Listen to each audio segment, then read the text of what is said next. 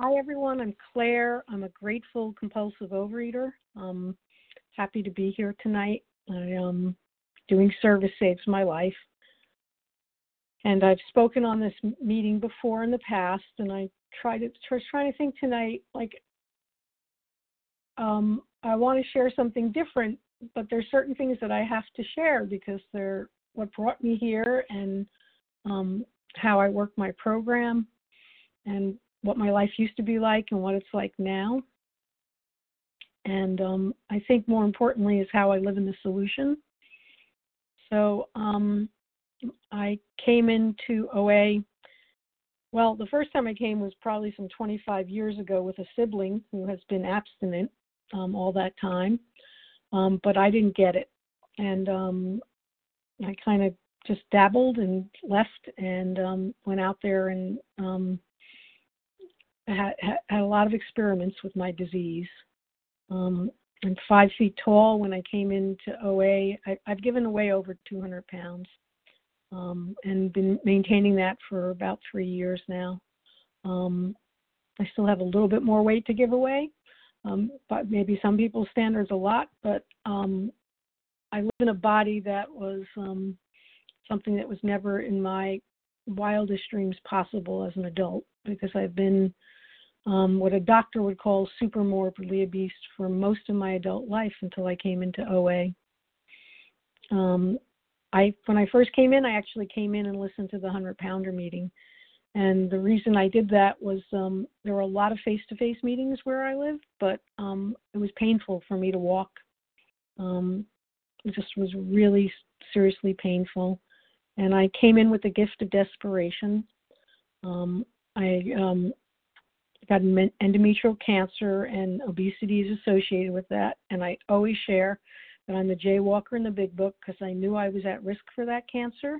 I knew I had to lose weight um, to um, help them be able to do surgery. I knew I had to lose weight because it might impact my hormones. And um, I lost 100 pounds twice only to gain it back in about a third of the time and add another 25 pounds onto it. Um, there are just foods in this world that I am physically addicted to. I'm a food addict. I'm also an emotional eater. I'm an incest survivor. And um, I ate to deal with my fears. I ate to deal with my pain. I also ate to celebrate. I also ate just because I liked things. I also ate because I was lonely. I also ate, when I wasn't lonely. You know, I'm just an addict. Um, but I came in desperate my my body was starting to fail um, and it was painful just absolutely painful and all the ramifications of being that kind of weight not being able to go upstairs not being able to fit in seats um, you know i lived on the beach i wasn't able to walk down to the beach anymore just you know the isolation and unmanageability. And the isolation that comes from you know focusing on the food, like going out with friends and just thinking about the food and not the conversation, having a holiday meal and focusing on the food and not the people.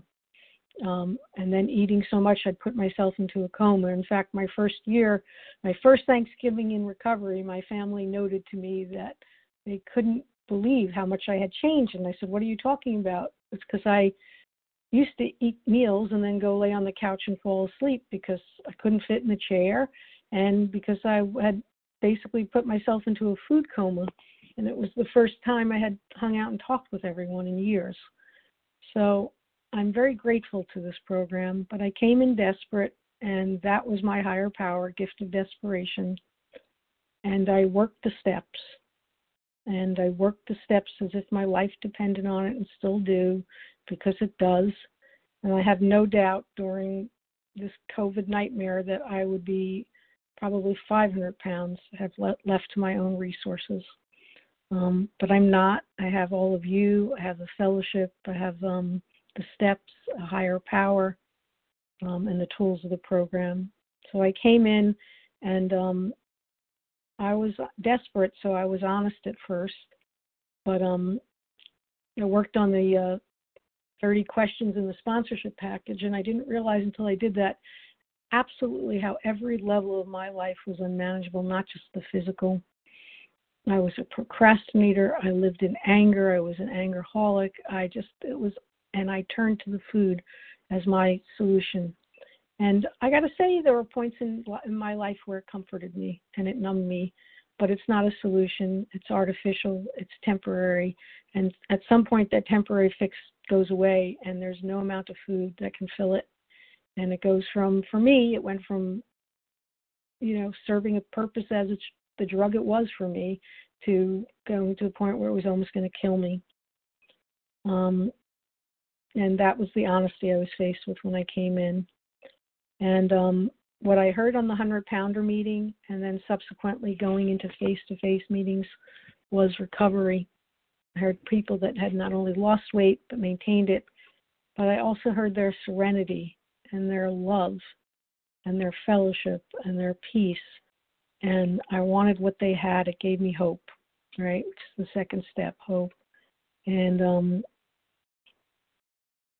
I I think this meeting and our meetings are rooms of miracles, and um, it works. This program works if you work it. It is work.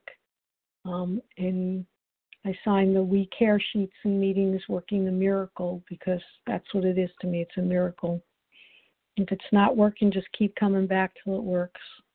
Um, I I had faith, but I didn't have a faith that worked for me. I was angry at God because of my childhood, and I had to redefine the higher power of my understanding in the way that Bill W. talks about it in the big book. If you haven't read that story, I really encourage it because a higher power is anything we want to define it to be. And um, my higher power has changed. First, it was the gift of desperation. Then it was love for the fellowship, good orderly direction, and then I really developed a, a higher power, God of my understanding, that I still have today, and I'm grateful for that. I went about doing a fourth step, which was scary, but I was able to do it because I had found a higher power of my understanding. And um, I, I always share. I sponsor, you know, a bunch of people, and every one of them has a different higher power. And um, that's the thing that amazes me. It doesn't matter as long as we work the steps. Um, that higher power is free to be whatever we want it to be.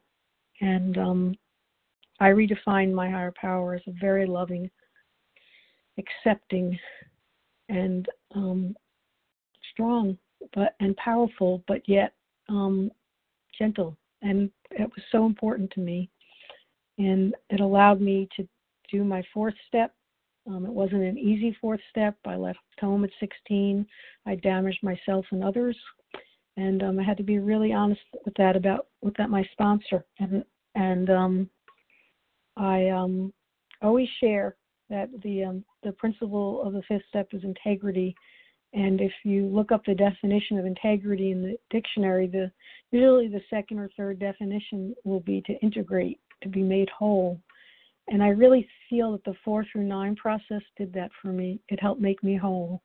Um, I had a trauma background. I, I went for professional help, but um, working the step added a dimension that just wasn't there for me before. Um, and then came the sixth step, which is willing. And I will tell you that a large part of my recovery, still to this day, is being willing to be willing to be willing. Because I am really stubborn and which sometimes is a great asset, as the OA 12 and 12 talks about. Um, but many times there are things I don't want to do, and I just have to be willing to be willing to be willing, willing to willing to be willing to give up food, willing to be willing to give up a character defect. Um, and that's how I worked a lot in my program.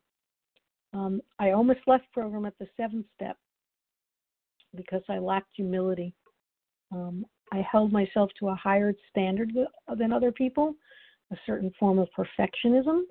And that's one of my responses to fear. It's either fight or flight. And perfectionism was flight to me because I could never meet those standards. So I would uh, procrastinate. I would blame others.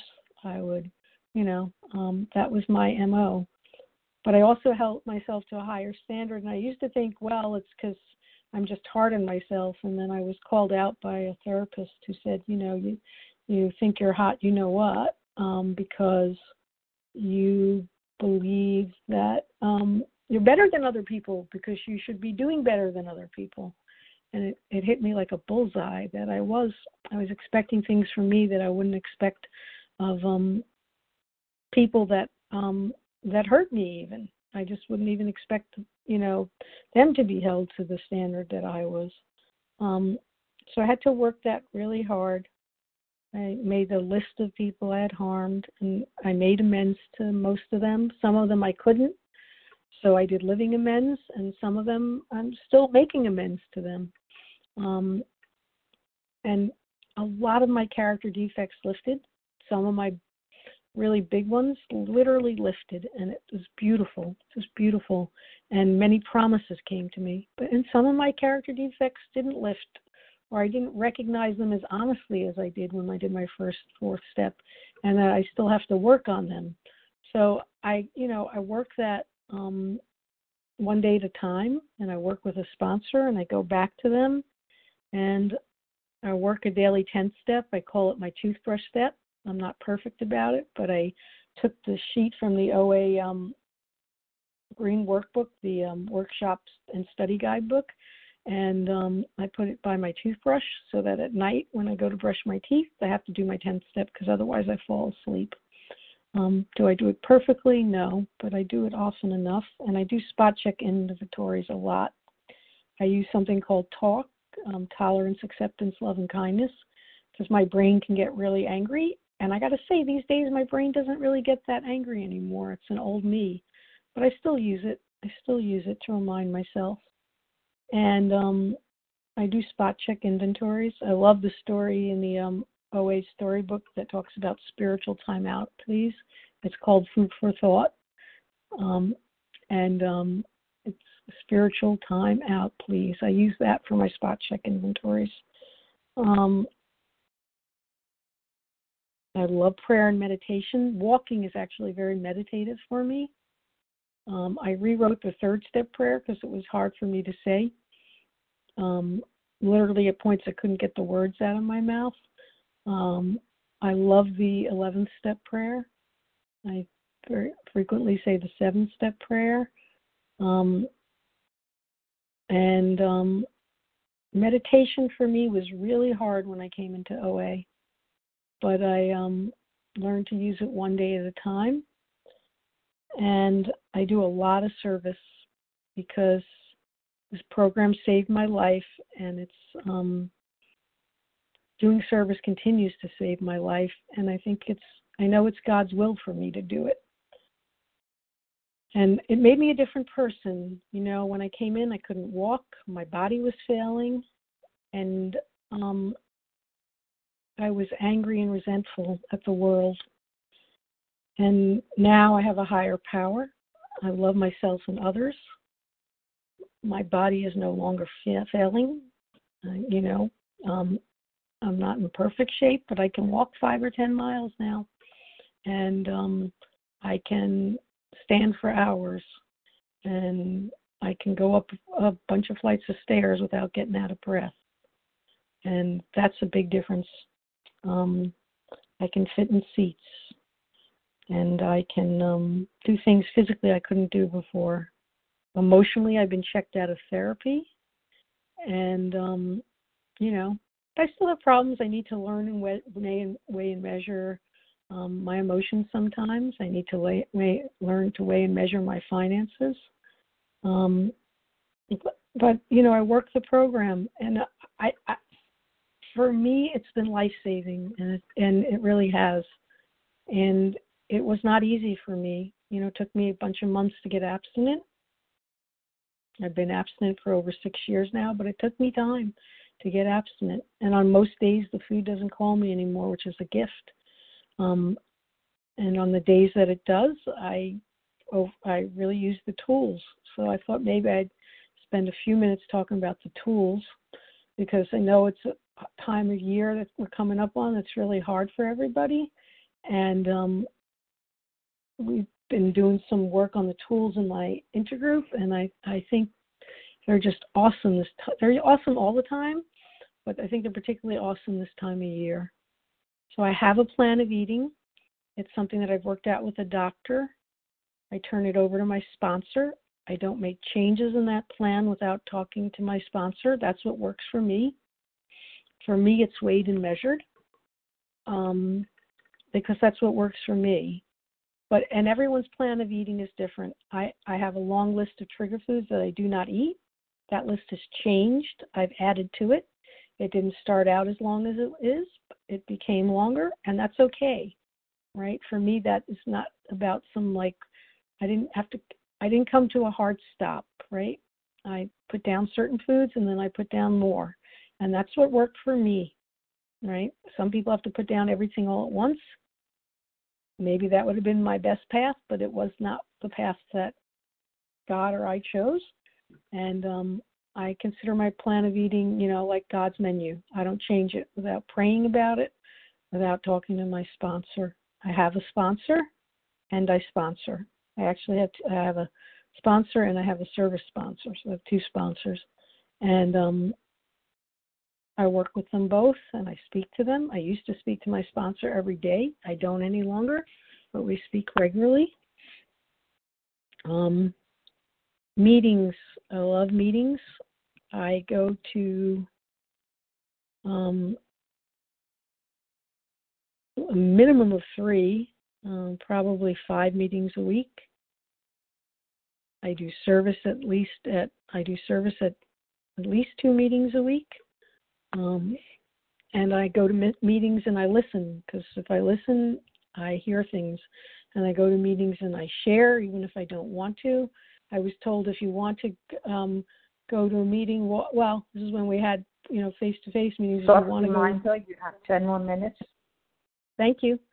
If we, uh, um, if I want, if I want to go to a meeting, I um should walk, and if I don't want to go to a meeting, I should run. And um, I love, I love our meetings. You know, I love hearing the solution from other people. I love hearing how people work the steps. I love that people can come and honestly share about the problems that we're having. Um, I love that I can come and share with you. You know, my life is not perfect. COVID's a mess. Um, you know, my my oldest friend has stage four cancer. Um, my partner is um, works for an international organization and had because of COVID has been out of the country for almost a year. Um, uh, there are things that I'm sad about. There are things um, that used would make me eat about in the past, but I go to meetings and I'm able to share and I'm able to share honestly. And I'm, you know, that's beautiful. Um, telephone is a great tool. I talk to a number of sponsees each day. I try to make outreach calls to newcomers. Um, I love the tool of telephone.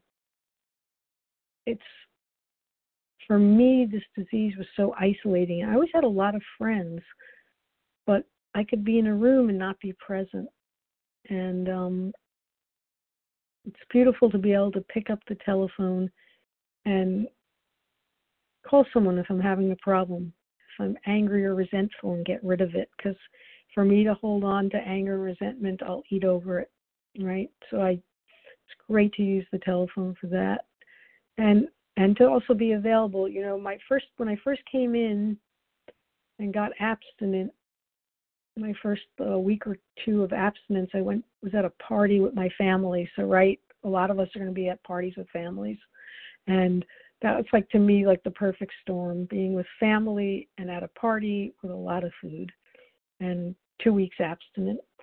And um, I remember that someone had given me their number, and I called them, and they called me back, and I said I can't really talk because I'm in a room full of people.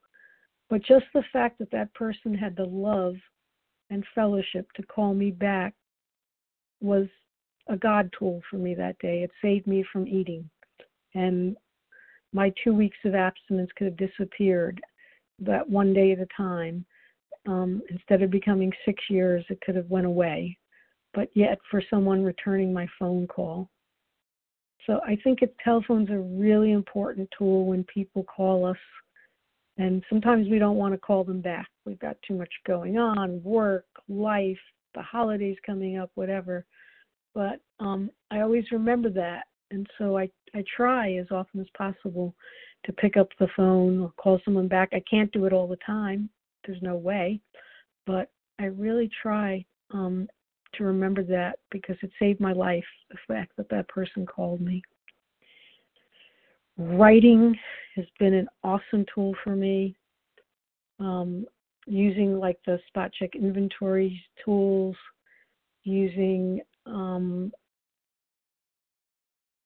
the abstinence writing tools you can find on the OA website. reminder, we have another two more minutes. Okay, and um, writing, you know, to keep to keep track of what's going on with me. I love our OA literature. I read something every day. I usually read the, one of the daily readers. Um, I, I love all our OA literature. It's just awesome. Um, I have an action plan for how I'm going to deal with certain parts of my life. I honestly need to update my action plan, so I'm going to call myself out on that tonight. Um, anonymity, the other tool, is very important to me. What I, what I say here, what you hear, it remains here, and that I also don't place uh, I place principles before personalities. I don't like everything everybody says. I don't like every, you know, I can have conflicts sometimes even, but we have the traditions and the steps to work those things out in a way. And the last tool I use is service. If you're feeling sorry for yourself, give service. If you're feeling sorry for yourself, I'm serious. For me, service saves my life all the time. And um, you know, during the holiday season, there's a lot of ways to do service, but you know, and um, we can really be there for each other. So I, it doesn't matter where we're at. It really does for me. It saves my life, and um, it's it's my responsibility, but it's also my pleasure. And I just want to thank you all, and I want to, um, you know, wish you love and abstinence and peace and um, be happy, joyous, and free in this fellowship because you can, even when we've got a lot of crap going on in our, you know, um, and a lot of things happen this time of year. But um, you know, embrace the love. We'll love you till you keep until keep coming back because we'll love you till you keep you can get to love yourself. Honestly, that's what that's what happened with me. People in these this phone meeting, people in the OA rooms, they loved me until I loved myself, and I'm forever grateful. Um, I'm glad I got to speak here tonight.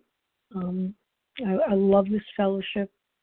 Um, I um, you know, OA saved my life. I can't say anything else to you. And if you're struggling, just please keep coming back and pick up pick up one of the tools. Call someone, write something, find a sponsor, work the steps. It works if you work it. You know, just keep coming back to the miracle happens because it will happen. It will happen. I just um sending everyone a lot of love and peace. Um, I, am going to end there. I'm going to um, leave you my number. It's area code 516 516 is the area code 509 9926. So 516 509 9926. You can call or text. I'm Eastern Standard Time. Um, so um, if it takes me time to get back, just be patient with me. I'm working, I'm doing service and life and all those things, but I will get back to you. And um, everyone, I just wish you, hope we all have one more day, one more day of abstinence, and um, just grateful to be here. Um, replace attitude with gratitude, and um, God bless everyone. Thank you for letting me speak tonight, and um, sending you all lots of love, and um, you know, find a higher power of your understanding, no matter what it is. Because I went from gifts to desperation to the rooms, to good order, orderly direction, to a God of love. And whatever one of those or whatever works for you, I've had people pray to the ocean, to trees, whatever works. Just. So thanks. Thank you for allowing me to do service.